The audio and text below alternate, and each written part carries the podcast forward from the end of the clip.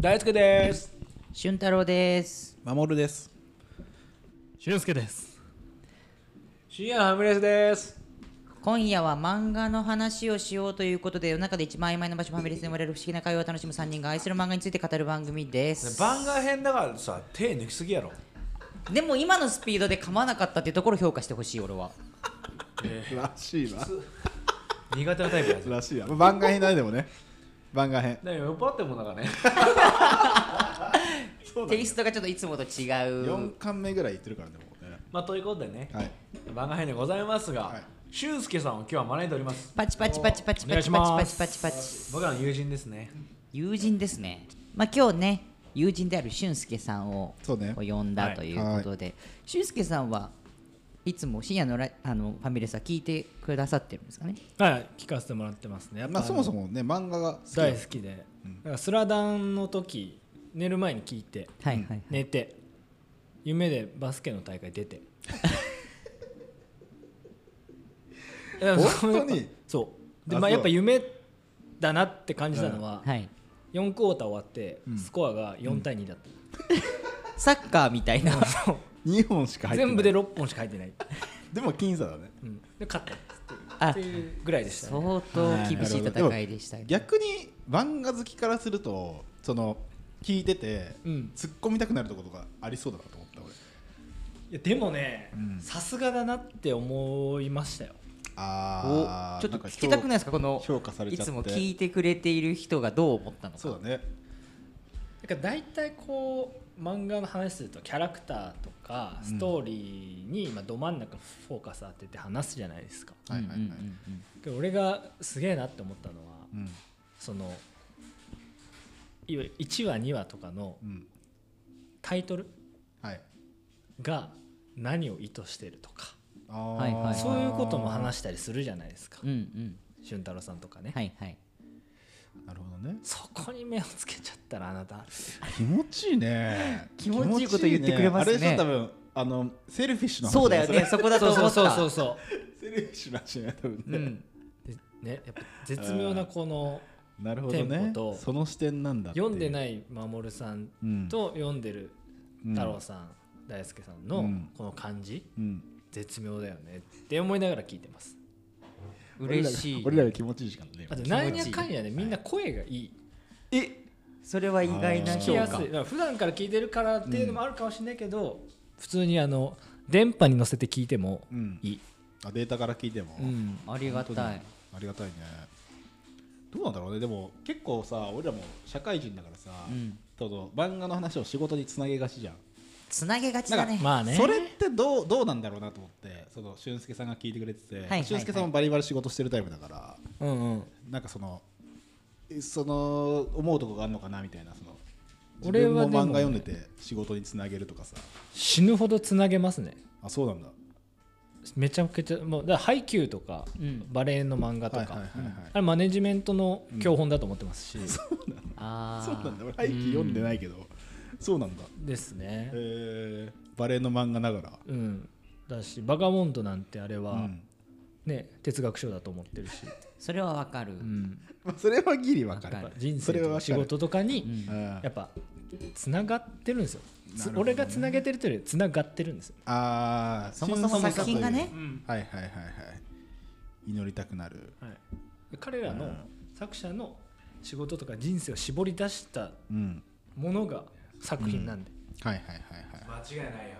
うんうん、帰ってきた。帰ってきました。うちの大輔さん。ずっとだよなんかねしばらく見なかったけど、 久しぶりな、久々に見たけど。俊介いやいつか参加してもらわなきゃなってずっと思ってたからねうんうんそうですね。なんで今日は俊介さんを迎えて4人で番外編楽しんでいきたいなと思っておりますうん。。思っておりますけども、本当に。聞きながら悔しいと思ってたその場にいないのに、ね。はあ。でもなんか多分三人の共通で誰かまず呼ぶなら俊介じゃないみたいなのあったんじゃない？きっと。まあつっていうのも、うんまあ、多分さっき多分話したよううに、ん漫画に対する解釈の方法がうん。とても似ていると思います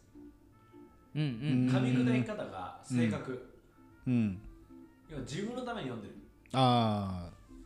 うんエンタメとして読んでるし、うんこの漫画を漫画を描いてる人間の人生を読み取ろうとしてる人間の読み方をしてる、あだから彼を呼ぶときっと面白くなるんじゃないかあなっなてる思っほどたんです、ねでも、そう思うのでどういう経緯があったんですかね彼は彼でね、ああそういうこ意外と僕らって自分の話してないですよね、といやしてると思うけどいやあれよえどういうことちゃんとした経緯要はうんどういう人間で、うんだって断片的に話しますよ要は自分の体験談あ話ーしててそういうことなんですけどあでーも俺こういう役職なんですよねとかはあ、はあはあ、こういうあー仕事があってって話して一切してないんですよ確かにねそれはしてないですね。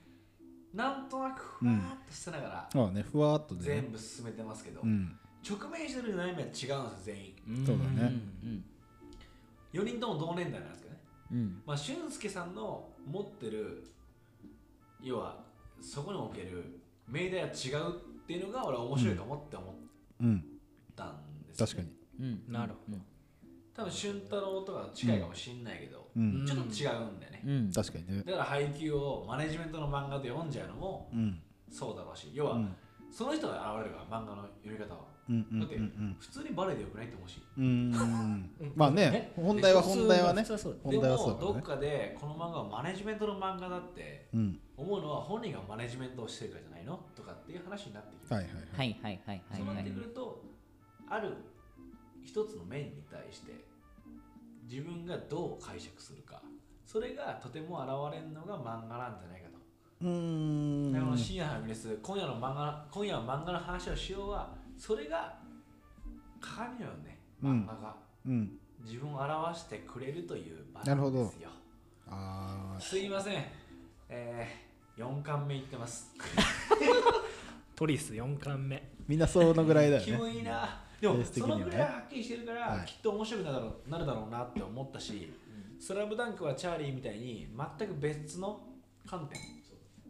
デザイナーみたいじゃんあの人は。うんうんっていうか面白いだろうなっても思っただから漫画やっぱそれがその話するの面白いね、うんうんうんだうん。って誰に共感するって話になった時に「守る子はスラムダンクの時はこの人なんだよね」とか「俊太郎はこの人なんだよね」っていうのははいやはいはっぱ顕著だったよね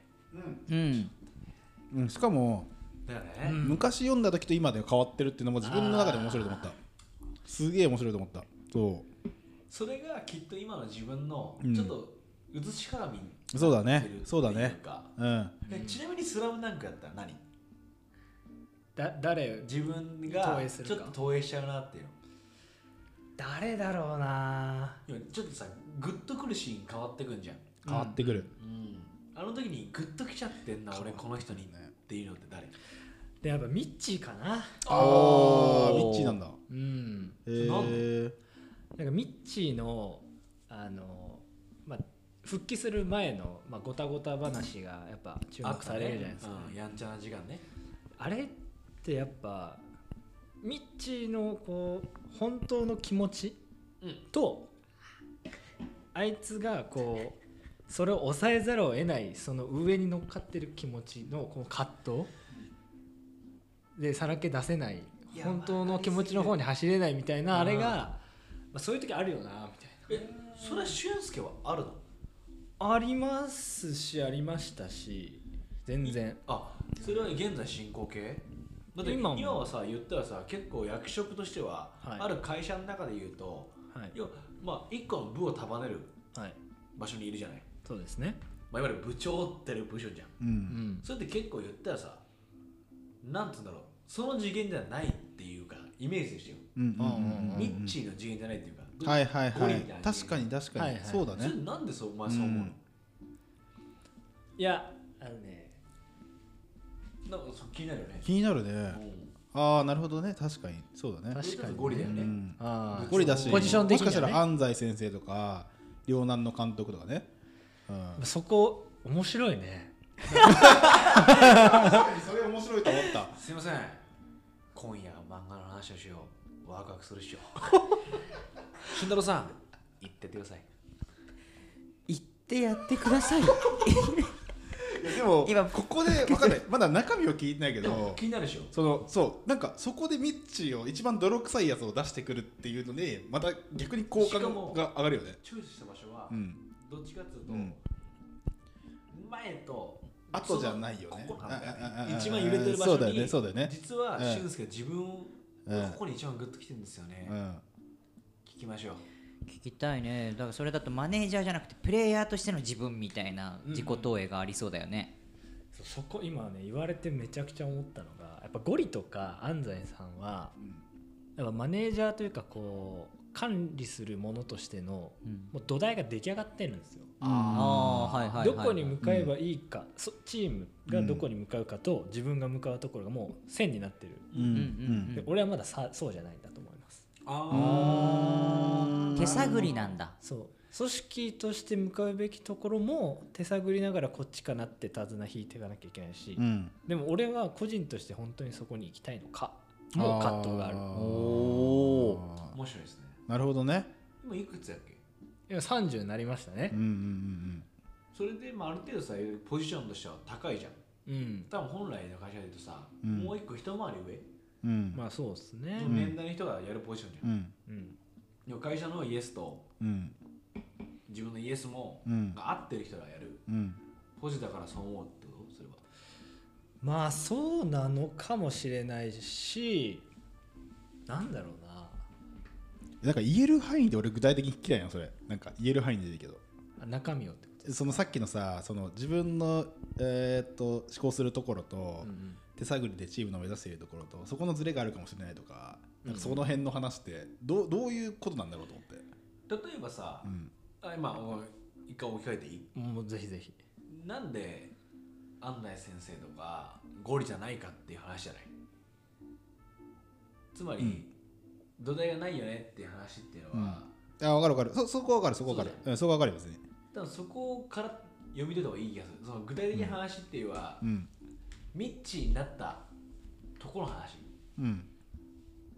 まあでも確かに俊介って今そう確かに管理するポジションにいるけど多分俺たちが知ってる時の俊介ってスーパープレイヤーっていうかエースだったよね完全にプレイヤーとしミてッチーだったね、うんそう、うん本当にミッチーだったなっていうイメージはあるうんなるほど、ね、でも自分はミッチーなんよずっとミッチーな感じでもでミッチーだよねってので逆に二人は誰だっけ俺宮益見えますでしょそそう俺は昔宮城亮太で今桜木そうでしょそうえその変遷を考えると多分これってなんて言うんだろう自己分析に近いっていうかまあまあうん自分が自分をどそううね解釈してるのかはあるよねでもやっぱりプレイヤーなんだなっていうのははっきり分かってるのが「スラムダンクすげえなスラムダンクすげえわ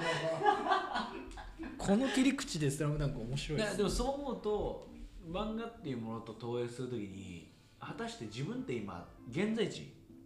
あの働きマンの時話したじゃん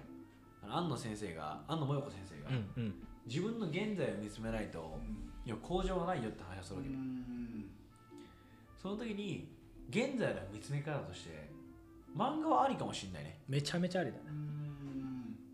今の俊介の話聞いてると俊介まあ俺らがするとさもう部長になってて30で部長だよ化け物じゃんうんでもそれがいやでも俺まだプレイヤーかもなっていうのを漫画でわかるっていううーん誰に、俊介のさっきのミミッチーの解釈ってプレイヤーかもなっていう話なの、いやえで言うと、うん、要はえ俺俺はそうそそのパターンじゃないかもって思ってたーいけやど俺どっちかっていうと、うん安西先生の赤毛みたいに、うんはっきりあっちに行けないってことうん要はもう完全にそこの、えー土台ができててうん自分はそっちの管理職の方に行きますじゃなくて、うん自分のやりたいこと、うんえーわあっちのやりたいこと分かってます、うんでも頭で分かってないけど、うん俺はどうしてもドリブルしちゃうんだよなっていうっうーんていうことなんじゃないと思うわけそれさえあいやも迷ってたりすんのかな俺多分俊介2個ブレがあるんですようんうん入塾そもそも俺マネージャーなのかプレイヤーなのかみたいなうんうんうんうとんころと、その道だとした時の向かう方向性もうん別に決まってない、うんうんうんうーんからかんそれで言うとさうん、なんつうんだろうもう一番ああれしあれしたいなっていうのはあんのイメージ例えば全国大会行きてみたいなのあるじゃんあ目標としてねそこが絶対解がないんですようんだからふわっとしながらやってきててでそこ見つけるためにアクション量を増やそうみたいな感じあー動いて動いて動いて動いて、うん、でもさあの思うのがその俊介みたいにこのこれくらいのスピードでその役職を行ってる人なんか俺の勝手なイメージだと俊介は分かんないけどなんかちゃんとこの目標がある人それこそ全国大会だけど、俺はいつまでにここまでに行くんだっていうのがあってちゃんとブレイクダウンしてその土地を作れる人が、うんうんやっぱりあのーこうなんかステップを行くなっていうあーあー面白いですねイメージがあったけど、はいはい俊介はそうじゃないんだと思って今聞いてたら。うんそうですね逆にじゃあなんかそれがなくてどうやって頑張ってきたのでもそれそこをね、うんそこなんですよ私、超気になるねうん超ミッションドリブンなんですようーん今まで本当に会社に求められたことをどううんやりきるかうんうんでやってきてうんっていう、うんうんそれだけだったうーんマジで、使命感だけ、うんうだんから自分がやりたういんでもこそとみこにたいな楽しさはでもあったんだよね今まではそうっすだからうんまだ入ってね、うん若造だったし、うん成長を感じやすいし、うもんう死ぬほど働いてたうんうんあのそう時代だよねそうだよねよく知ってるめちゃ当たり前だもんね俺はよく知ってるよねあの俺が一番会社に来るのは早いと思ったの俺あは、はいはいはいはい必ず先にいたあ マジで俺はめっちゃ早かったの俺残業絶対してなかったの俺ーはいはいだったら朝早く行くぜっていうマジで俺絶対残業してって決めてたの、んだって夜は遊びたいからうんだからマジでバカ早く行ってないと俺より早いやついいんだと思ったらこいつだった 確かに早かった気俊がする介だけは、うん俺より早かったうんそう俺なんだだけしかあの会社にいないと思ったの、朝6時とか、6時半とかから俺が行ったのだから6時だもんこいつはえー俺が知ってるのは俺は朝早く行くタイプじゃなくて夜やるタイプだったけど、俺ぐらいだろ残ってるのっていう時にいたこいつが長いん長いんよよくわかんないんだよなえ終わってるでそれで言うとなんでミッチーにうんがいいなっていうかもわかるうーんでその時はリアルミッチーだったねなんかねそのプレイヤーとしての道だだったしそののかなミッションに対してあそうだねそのなんつうんだろうがむしゃらにやるっていうところそとう自分がその力をつけていくっていうところにそうそうすそうそうごく満足感を感じれたんだろうねそうそうそうミッションがあったからだねそうなのよ、うーんもうミッションを作る立場そうだねミッョションを作るっていう立場だもんねうんこれねあなたに素敵な漫画処方しますンあらららら処方ここで来るんだ処方されちゃうのシ私エのファミレス我々ね気づけばもうなどんぐらいですかもう二十何回やってるんですかそうですね23がこの間公開されましたすいません我々もうね半年以上やってますうんで我々ね3人で来る日も来る日も仕事の話をしおー漫画の話をし仕事さっきの俺らがね、うん地位の話も含めてつながってんなってうんとんでもない処方箋ございますまんぼるさはいんいいですか素敵な漫画いいですかちょっとなんかねこれね「働きマン」っていう漫画がありまして、これね分量がいいんですよ全4巻守る的分量ねこれめちゃくちゃ分量がいいんですよ本当にまんぼるさんの家はちょっと多いですからね 若干ちょねちょいぐらいちょいぐらい倍ぐまあ、ソラニンの倍ぐらいまんぼるさん、どうでしためっちゃ面白かったえしかもあのーなんつうんだろう2人から二人好きだから働きも、うんそうですよね話聞いてるより読んだ方がさらに面白かったし、俺はね結構後半の方が好きだったかなどっちかというとあのー要はあ主そうい人うのあるんだ公そう主人公がこの女性のねうんあれ松方さんっていう人なんだけど松方さん中心の話から結構オムニバス形式というか松方さんの周辺でいろんな働く人たちのはいはいその働きマンいろんななんとかマンっていうの一話完結するんだけどへえそういう感じなんだ私のその働き方とかそのなんか仕事感みたいなのが詰まってるみたいなるほどこれ相当面白いですねな面白いですねこれ一応ねあの俊介さん来る前の週前々の前々の週かなぐらいの時に僕らずっと働き者の話してて、うんで守さんに勧めて、うん守さんに聞きました、うん見たことないぐらい早くしてあらすじ言ってまし流暢だったでしょた、 でも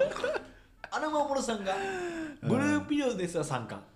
えースラムダンクスラムダンクですらうちやんの6巻あったマジあれはねちょっと見つかんなかったね真相版がねうんまあでもぐそらいんぐらいしかないよ漫画を読めない人間が4回読み切って、うんうんあれもしかすると今働くことに対して悩んでる人うんうん間悩んでるっていうよりは分かってんだけど分からないっていう矛盾がなるほどねそういろんな本当に輪があるから、うんどこかに処方箋があるかもっていう感じはあるよねこの働きいや者の中にねありうますねんえマモルさんどうすか4巻読んで、はいどんなエピソードをつけちゃあのねメモってるんですようございますこれねでもね一応ちゃんとしてんなこ全の部番い外編の前にくとき ついんだよ我な、々、えー、なんちゃっけコアモテマンと謝りマンと報われマンかな、っていうのを紹介しましおーうんそうで、えー、と今最新回が「働きマン」の最終回なんですけどちょタイトルを僕結構その時悩んで、うん結局公開したタイトルはなんかその働く人の説明書だみたいなこと、バイブルですみたいなこと書いたんだけど、もう一個悩んでたのがこう働く人ってメンターみたいな必要じゃないですか、た、はい、こう働きマンってメンターになるなと思ったんですよ。うん答えてくれるから自超いい分の何かしらの悩みに答えてくれるから「うん働きマンはメンターだ」ってタイトルにしようかと思ったんだけど、まあ、ちょっといろいろ悩んだ結果バイブル説明書っていう風にしたんだけど、うんでもすごくそういうメンター足りうる漫画だなという風に思っています。そのくらい素晴らしい漫画進めまして守さん4巻渡しましてはいこれ完結してないですからねまだねうん、でどうだったのか守さんどうですかめっちゃ面白かったんだけどあの俺やっぱこの間2人がピックアップしてくれたとことは違うところだったね俺いいですねおーうんいいですね。これね5個だった5個あるんだけどでもちょっと5個多いからでもさ最後にラインナップだけ言うねうんえっ、とね1番は今も昔も働きマンうおーいい編集長あのあーこれはいはいはいはいあの主人公が働いてる「時代」っていう週刊誌はい週刊誌の話が結構主題なんだけうどんそこの、えっともう4050ぐらいのおじさんの編集長がいてはいそこが主人公になる話があるで今も働昔も働きますで俺最ね高です他はねこだわりマンも結構好きだったこだわりマンいいですねこれは主人公がよく通うマッサージ店があるのあーマッサーはジいにはいいつも施施術してくれる白川さんっていう女性が主人公うんの話ねこれは結構前後編とかで話数が分かれてるタイプのやつでしたね。相当面白いよねこれね、うんいいですからはいあとはね、えっと、お便りマンお便りマン覚えてるお便りも大事ですお便りマンは、えっと、な名前忘れてた、えっと、事件班のデスクの人が主人公の話めめっちゃいっちゃいいよねめっちゃいであとお姫様もまあ割と好きかなとあとねやっぱ一番最後4巻の最終話にティチマンっていうあーはいはい主人公のお父さんそうおっぱいじゃないティチマンっていうそうお父さんの、まあ、話が出てくるんですけど、はいはいこれはねでも働き方というかこの4巻を締めてくれる章として僕俺は俺はすごい好きだったかなそうですねうん一応働きマンは救済中なんですよあ完結しそなういでなすんだただ確かにこの4巻を締めていく人としてはうん、ちょっと震えますよねちょっと震えるね、あーじゃあ父マンうん、聞きます、あティチマン聞きますうんでちなみにうん守さんが紹介したかったのはなんすなんですかちなみに何でいい紹介したかった賞は何マンあですでも一番はねやっぱ今も昔も働きもか今も昔も働きマンはめっちゃいい、めっちゃいいちょっとねあ気になるもんなそうもう俺それ気になっちゃってるそんなねごめんちょっと俺さん流暢にいけないんだけど全然ゆっくりですようんいやさっきのね俊太郎さんが言ってた何、うんメンターやっうんうんぱ仕事してて、うんこういうシーンとかこういう状態の時んどうしたらええのみたいな、あーそういう結構具体のシーンでのん回ってあんまないじゃないですか、ないはいはいはいねはいでそういう時うにん漫画って、うんヒントになるよそうねなるなるほどねからそれがドンピシャこう仕事をテーマにしてる本だとしたら、そうだねすごくわかりや相す当い期待値上がってます、ど真ん中だったうんね今も昔も働きマンはさっき言ったようにそのおじさんの編集長の人がうんメインキャラクターとして出てくるっていうはい話なんだけど、まあ、言うてこれが2000何年ぐらい8年ぐらいの漫画かなだから時代背景もあって、まあ、雑誌の売り上げ落ちてるよねみたいなだから編集長も周りからはあんまいいふうに言われてないというか別に人としては嫌われてないんだけど、うんうんまあ、あの人もなんかこの部数がすごい落ちてる中で編集長を任されてすごい大変だよねみたいななるほどねそう昔はそのい一メンバーとかプレイヤー記者として、あいやもうあの人って昔は結構すごかったんだよみたいな昔はみたいな感じなの。って言われてる中でこう物語がスタートするんだけどあのまあいろいろ紆余曲折あってあのあるじ事故が起こるの。うんなトンネル事故みたいなはい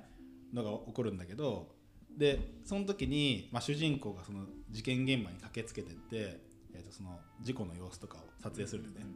あでもう一個前振りあったわあのその主人公はもともとすごくその時代っていうその、えー、とここに出てくる雑誌を知ったきっかけがあってはいそれはある、えー、と事故を撮ったうん写真だったんだけど事故とか事件かその写真とかその記事にすごく衝撃を受けて時代っていう雑誌を知ってみたいな中学生の頃に、はいはいはいっていうくだりがありつつささて十何年後みたいなうんうん話なんだけど、でまあね事件が事件が起こるトンネル事故がはい起こって、まあ、パシャパシャっていろんな写真撮りに行ったりとかするんだけどあのその写真の中で、まあ、何枚か撮れた写真があるわけよ、はいまあ、もちろん、えーその爆発の瞬間の写真みたいななんか、うんうんうんあの車がねあの煽り運転で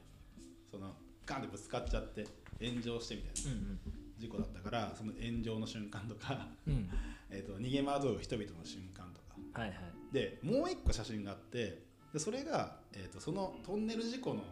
野次馬たちが来て、うんあの携帯でこうやってパシャパシャって撮ってる写真を後ろから報道陣が写したっていううん写真があるわけよ。すごいねそうなるほどねでも、えーそのすぐ出さなきゃいけないからやっぱリアルタイム性があるから、うんじゃあどれをこうトップのこの、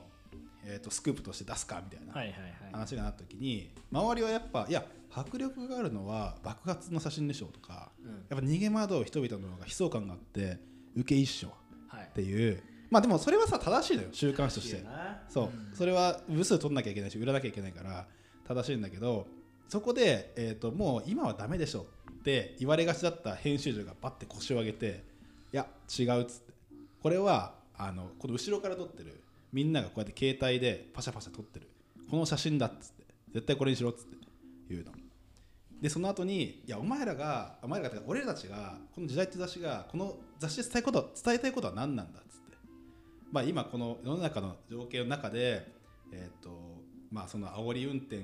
をしてしまうやつとか、まあ、それに対してなんかひか仕返しをしてしまうやつとかでそれで大きな事故が起こって人が死んでるのにこの画面を通してでしか写真を撮らないやつとかこの世の中っておかしいだろっていうのを俺ら時代は伝えなきゃいけないだろっていうその爆発した瞬間とかは新聞に、ま、新聞の仕事だからって時代の仕事はこっちだって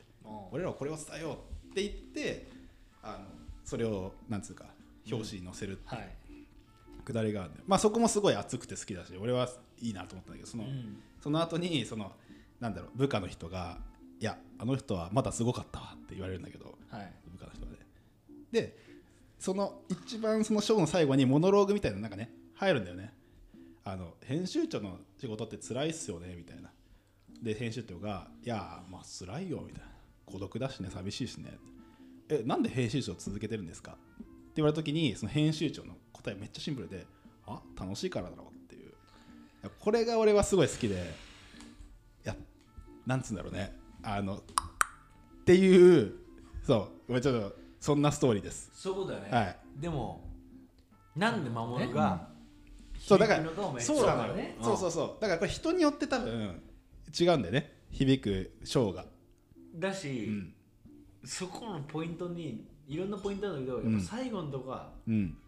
守るってやつ響くんだなっていうそうだねいや最後のやっぱあれがすごい響くなっていうのがそれあがった働きマンにおけるうんなんか凄さなんだよな、うんきっとさっき言ったミッチーなんでミッチーなんだっけの話も一緒だねはいはいはいはいなんで守さんえ編集長今も昔も働きマンが一番響くんだろうってあの、うん俊太郎はずっと響いてたものっていうのはどっちかっつううと、んこだわりマンあこわもてマンみたいなこわもてマンうんいやこういうふうにいやあいつマネジメントなんですよ、うんねその俊太郎はマネジメントの立場にいるからうんどういうふうに足場を作っていくかっていうのが本人の中でのプラン、命うんうんうん題だったから、あなるほどって思うみたいな、じゃあ守に同じ漫画を出す時にあの漫画読んで守がいや俺面白かったけど一番響いたのは、楽しいから仕事するんだろうってとこだったうわ、んみたいなことが起こるっていうのが、うんうんこの素晴らしさどんねうんそう俺今感動してるいややっぱそうだよ働きマンは本当そこが面白かったそもそも今回あめちゃくちゃこうやなっつってあの俊太と話しとったよきっと守も喜んでくれるわっつって、うんでもやっぱ俺らが選んだ守が、うんハマるハマってくれるかなってエピソードはハマんないんだよ、うんうんああくまで主観だから、うんうん俺うはんきっと守だとこれ、面白面白そうっていう香りが変わってうんうる、んでも俊太と共通ではうん話したのは、うん読んだ方がいいってことうんうん多確分かに俺らでね想像できないものうがん直接的だから、うんゴリとかさスラムダンクみたいな感じでさ、あ守るこれっぽいなっていううんうんのうんを当てはめなかったのはうん初めてうんだったんだよね、うんうん働きマン、うんうんいやそうちょっと今それねもねテンション上がった もんあそっか俺もねちょっとうがって見始めたのあのーっていうのはえっ、と多分この「支援のファミレス」の俊太郎がつけたタイトルもそうだったけど庵野萌子による労働参加みたいな要は最初のやつ労ね働とは素晴らしいっていう匂いがすごく強い要は松方弘子っていう主人公がバキバキに働くタイプのあの仕事人だえぐいぐらい働くっていうまあもう本当に多分俺らが一番働いてた時期みたいな感じの働き方をなるほどねするタイプででも俺俺は正直そこをなんか称賛するみたいなうん感じの作品かみたいな思ってたそらの時代にねそう、うんじゃなかったっていう感じだったからそれがすごい面白いなと思ったねこれ、本編でも話したけどやっぱ楽しいからやっちゃうよねって話あるじゃんうーんだから、10 24時間働いちゃいけないじゃん、法律上ねうんでも 働く日があるじゃんうんそれってマジで俺的に無理だからこれ働かないと無理なんだよ俺がっていう瞬間あるじゃん誰にも文句言わせないってうん瞬間ない、うんうんそういう話だと思うんだよねうんうんうんうんなんかねうんさっきの話で言うとそれがこう働きマンにはあってだから事前合ってないって言われる描写はめっちゃ多いんだけど、うんちょっと分かっちゃう自分がいて悔しいんだよねう、んだから逆に俺そのなんかえっ、とじゃないとこの方が目に目目についたというかあーななんつうんだろうねそのあー働くことを肯定する基本的に肯定してる作品だと思うんだけどなんだろうなあーちょっとわかんないわいやでもそれで言うと俺はこのこれあの安野萌子って人うんめっちゃ調べたの、うんうんめちゃくちゃ面白くてうんいや俺これやっぱすげえなって作品調べるとやっぱ作者の人生がものすごい反映されてるんだよね、うんこの作品って安野萌子にとっては、えー初めて漫画を休むタイミングの作品なの全漫画を休んだのこれ以降、うんでもいろんなインタビュー見てると安野萌子って本当にハードコアな人生を歩んでるの要は会社にはいなかったのずっとで1 5六6から漫画描いてるからずっとへえしかもそれは家族食わすために家族食わすためだけ書いてて全収入は家族に当てたのでも家族からは裏切り者だって言われてたけど実はねこの人なんでいやもういわゆる今で言うとこの毒親って言われる親がやばいっていうあ勝てなーなるほど毒親ね父ちゃんは安野萌子がいなければあなたがいなければうちの家族は幸せだって言い続けてお母さんは安野萌子が稼いでる金で生活してるのにその金をもらってない借りてるって思い込ん思い込むようにしちゃって、あなたからおお金をもらってないから大丈夫借りてるだけって言い続けて俺を言わずに最終的にも全部何もなかったことにして周りには何も言わずにあの思いが稼いだ金を全部もらって生きてた、でも家族全員から責められる生活をしたわけこの人、あなたがいるから家族おかしくなるってずっと言われてたのそのくらいめちゃくちゃハードコアな人生を歩み続けた人があるタイミングであこのままじゃ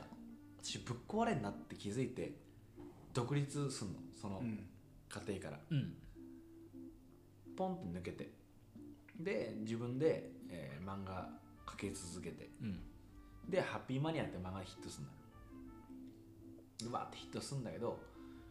こ働きマンっていう漫画書くぐらいに働くことに関してものすごい執着した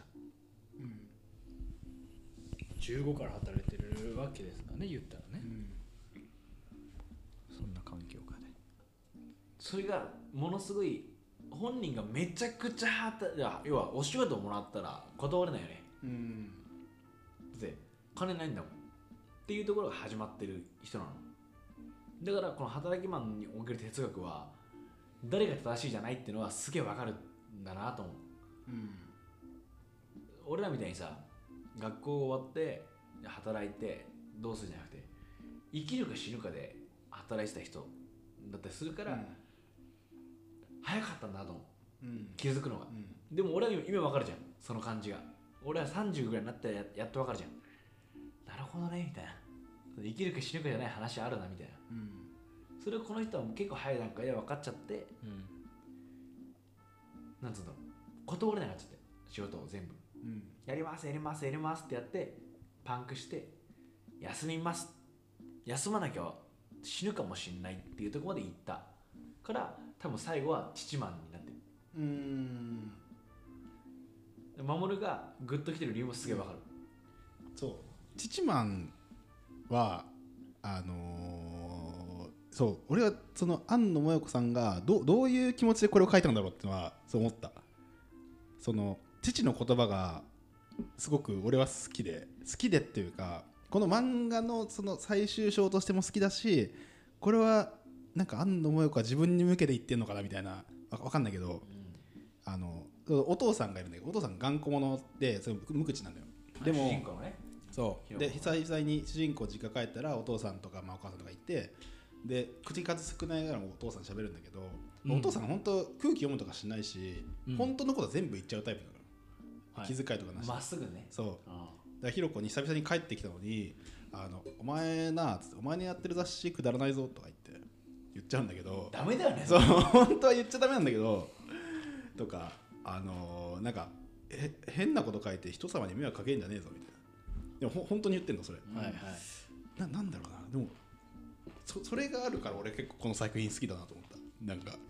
なんつうんだろわかるうなそれはこの先起きるシンプルにそう思うもんねうんうんそうそうそうそれれは労力とかうん時間とかを全部無視して、うんあんたがやってることうって、んおかしくないって、うん一般思う人いるやん、うん逆やったらねうんそれが仕事なんじゃないってはいはいはい話もあはったいりする、はいだからそうマジで分かるあーでもなんか自分たちが仕事してる時にふと思うことに似てるからかもと思ったその例えばあーじじ俺とかみんなあの前先業界もそうだけどその仕事にこう入り込んでると分かんなくなるんだよねうん客観的に見て自分の仕事かどうかっていうのがだからあこれはいい仕事したいい仕事じゃなかったとかなんかそういうのもこの界隈ではそうなるけどあそのすごく外から見た時に「えそれ誰も見てないよ」とかなんかそういうのってあるじゃん。っていうのをあなりんまかす最後に言ってくれるのがだねって思ってなんかーその父マンっていう話はうん父ちゃんが最終的にものすごいちゃんと応援してくれるんだよなそうだねうんでその本質的な応援としては、うんお前が雑誌を作れって言うのずっとほ言ってたね要はお前がトップになれって話うんうん人の指示のもとすげえ話めっちゃ戻るけどおあなたが誰かの思惑のもと何かをするんじゃなくてあなたの思惑のもとあなたの素晴らしいものをしなさいっていうのをうん伝えるんだよ、うん武骨なうがら、んでもインディペンデントねするんじゃなくててっぺん取れよって話その中でねうんやっぱ感動するよねあれねあなたが作っちゃえばいいじゃないって普通に言っちゃうんだよ全部本当のこと言っちゃうみたいなななんつうんだろうそだって思う自分で思うじゃんだってう、うん、うんまあすげえ究極言うと自分でやっちゃえばいいじゃんって話じゃんそれを言うんだよねそうそうそうそうそうお父そさんはうなんかそう自分でやっちゃえばいいじゃん、まあ、俺俺が捉えたのはなんかそうそれもそうなんだけどそのなんだろう自分でやっちゃえばいいじゃんがその飛んだ答えじゃないんだよね別にあなたがそうしたいならそうすればいいじゃないっていうだけの答えだからこれちょこれ多分ね読まないと分かんないんだけど本当にだからそのとそうだと思うまあでも最終章は本当にまあ1から4まで読んだ上の最終章は本当に面白いね、うんでも守がそのさ、うん昔も今も「働きマン」とか「うん父マン」っていうのをピックアップしたうんやつって結構なんで働いてるかみたいなそうだね話いにやかなり近しいよね。そうそうそうそうそのお父父マンで、うんお父さんからこう自分のやりたいことをっていう話があって、そういう観点もあるし、まあ、昔の今も働きマンだと、うんあの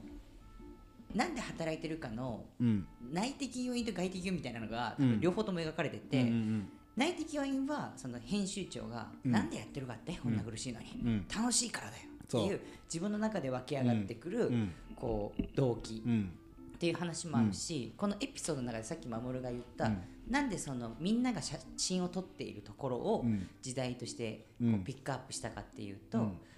新聞と違うんだようちはと、うん何かをスクープすることじゃなくて、何かを伝えたいうん何かを語る代わりにこのシャッターを押した、うんこれが時代らしさなんだよっていう外的な話とかがあって、うんやっぱそのなんで働くんだっけって、はいはいはいはいはいやっぱり思うじゃん。なるほどねいろいろさ、いや確かに楽しいよとあー確かかにさ、い確やかにこういう意義があると思うのはよいはといはいはか、だけど周りからやんや言われて、うん流されそうになって、でもなんでっていなるうほどね話が、最初のエピソードもそうだしあー父マンの自分のやりたいことってなんだっけっいていう話とか、うんうんうんうん結構つながってる感じがするなって聞いててなんか思いました、はいあどうぞしゃべしゃべ守さんそれで言うとあの俺自身が結構内的用にこだわりがちだから、はい特にこはのい最近はさっきのその、えーどの写真をチョイスするかのシーンにおいても俺は、えー、とその差別化っていう外的要因もあるけど俺は編集上内的要因があると思ったうんうんあなたたちが伝えたいことは何なんだっていう,、うんうんうんうんそのあなたの仕事を通して人々に伝えたいことは何なんだっていうところを問うていると思った、うんうんそううんそううんうんっていう捉え方になるだから、まあでもそこ確かに違んだそうだよねあそうそうそう意そう義は何なのかって話もあるけど建前もあるかもしれないけど、結局内面に問いかけるっていそううこそうそうそとうにそうなそるうよね。そうだから面白いねそれも同じ章でもう違うんやよね、あーそれはなるほどねまあ確かにねなぜなぜ働くのかのテーマね、うんうん、深いねちょうどやっぱさ、うんそういうの考え考えたりしませんか、俊介さんも。いやー考えますねまあもはやなんかなぜ働くのかだし人生っていう箱の中で働くをどう位置づけるか、うん